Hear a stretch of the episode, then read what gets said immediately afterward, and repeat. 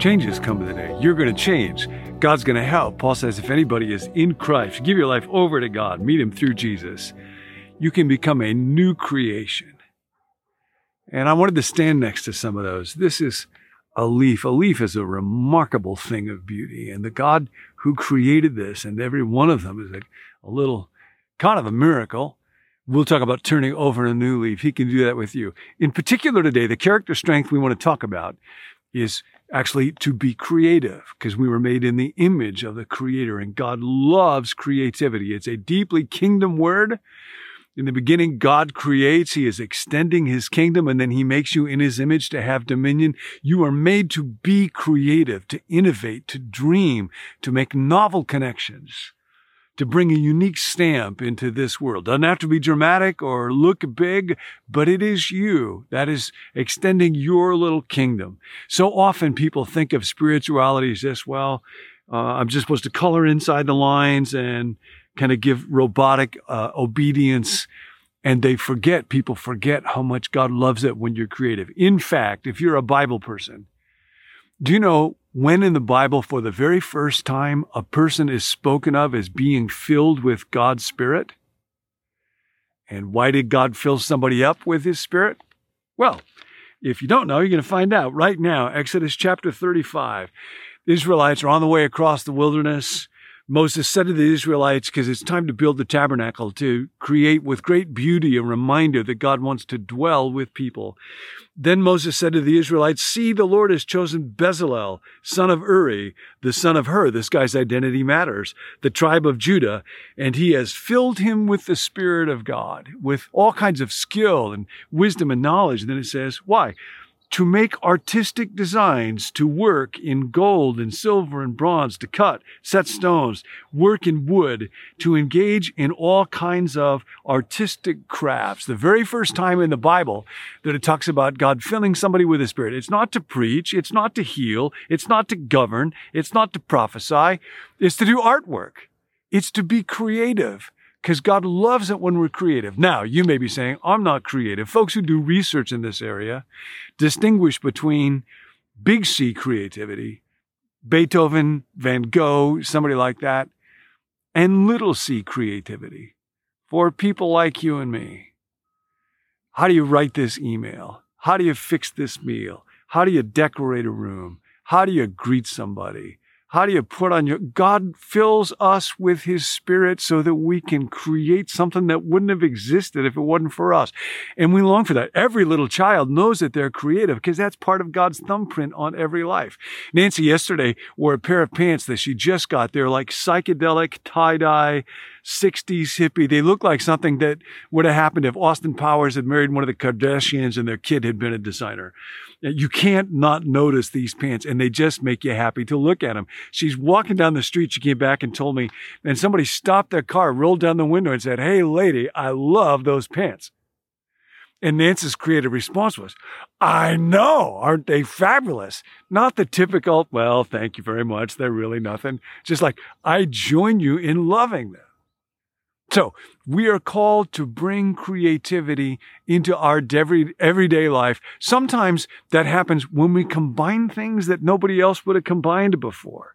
So like, uh, disco and jazz put together and you get funk or spirituals and rock put together and you get blues or country and rap. You put them together and you get crap.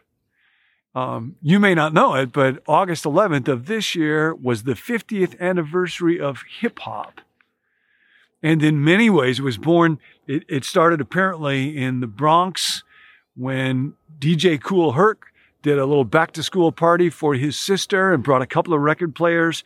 And out of a culture that involved a lot of oppression and a lot of poverty came uh, the hip hop movement. I was reading a fascinating article called Hip Hop Hermeneutics by a guy named Douglas Radcliffe about how our appreciation for God and his concern and his passion for justice can be seen through fresh and creative eyes out of hip hop culture. Um, so the idea that you can bring creativity into whatever you're doing, including if you're experiencing difficulty, pain. Often creativity flows out of absence or loss. And in fact, with Israel, it was precisely the fact that it had lost its dream of military and economic and political might that opened it up to a new creative vision that no other country had ever had, that there might be a spiritual gift through the Messiah that could be given to the world. So don't you give up on this. I want to tell you a story since we're talking about creative. This is written by J.R.R. Tolkien. It was one of Tim Keller's favorite stories of his. Tolkien, of course, wrote Lord of the Rings. In the Second World War, he hit what we all do, uh, kind of a block of creativity, writer's block in his case. And he couldn't go forward with Lord of the Rings for the longest time. But what did come was a short story called Niggle's Leaf. And in this story, Niggle is an artist in a little village, and he has a vision much bigger than him. He wants to paint a tree, the greatest, most beautiful, most vibrant, inspiring tree that has ever been captured, to have it stand in front of a vast forest and a great mountain range. Ends up with this enormous mule with ladders. It's such a great vision, but he can't get much done on it. Partly it's because he's such a perfectionist. He's never satisfied with any detail. And partly it's because he's the kind of guy that's easily interrupted. Tolkien chose that name, Niggle, because that's a word that means to spend time on petty details, stuff that's not really significant, kind of a dreamer, often interrupted. He's got a neighbor that's got problems and he intends to say, ah, I can't be bothered by you. I got to get this stuff done. But somehow he always seems to be willing to stop what he's doing to help somebody else. And his whole life long, all he's able to paint is one leaf of this great vision, just one. And even it, he's not satisfied with. Eventually, he goes on that long journey that we understand metaphorically to be death. Eventually, one day, he ends up in a place that we might think of as heaven. And he's riding his bicycle, and he sees something that is so stunning to him that it makes him fall off his bike. Here's what Tolkien wrote before him stood the tree, his tree, finished. If you could say that of a tree that was alive, its leaves opening, its branches growing and bending in the wind that Niggle had so often felt or guessed and had so often failed to catch, he gazed at the tree and slowly he lifted his arms and opened them wide. It's a gift, he said. He was referring to his art and also the result. But he was using the word quite literally. He went on looking at the tree. Everything he had ever labored at, every leaf was all there. And then Tim Keller goes on to write about this in his book, Every Good and Perfect Endeavor. Once or twice in your life, you may feel like you've finally gotten a leaf out. Whatever your work, you need to know this there really is a tree. Now, in the Bible, the tree is called Shalom, God's great project. Whatever you are seeing in your work, the city of justice and peace, the world of brilliance and beauty, the order, the healing, it is there. There is a God. There is a future healed world. And your work is showing it in part to others. So don't you give up on that world. Because it's your work is a part of what God is doing uh, that will one day all be gathered together. It will be um, this great symphony, this great song in which everybody has a part to sing. You know, the mark of a great artist is they're able to use everything. That tree, that leaf, yep, I can put that in. A great cook, whatever's in the kitchen, that spice, yep, I can, I can, I can put that in. That'll be part of the dish. There's an artist, Makoto Fujimura, and he was told the story of Niggle's Leaf by uh, Tim Keller, and it inspired him to try to paint a version of that tree. You may have seen that. Hopefully, we're showing that uh, as part of this video. And he did this after the great pain of 9 11. He was actually trapped underground and said it was a miraculous thing that he was able to survive. So he was not able to do much work in the pain after that.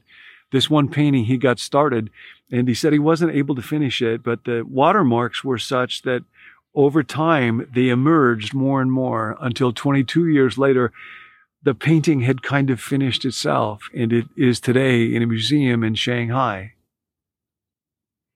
There is a great artist at work. You are made to be creative.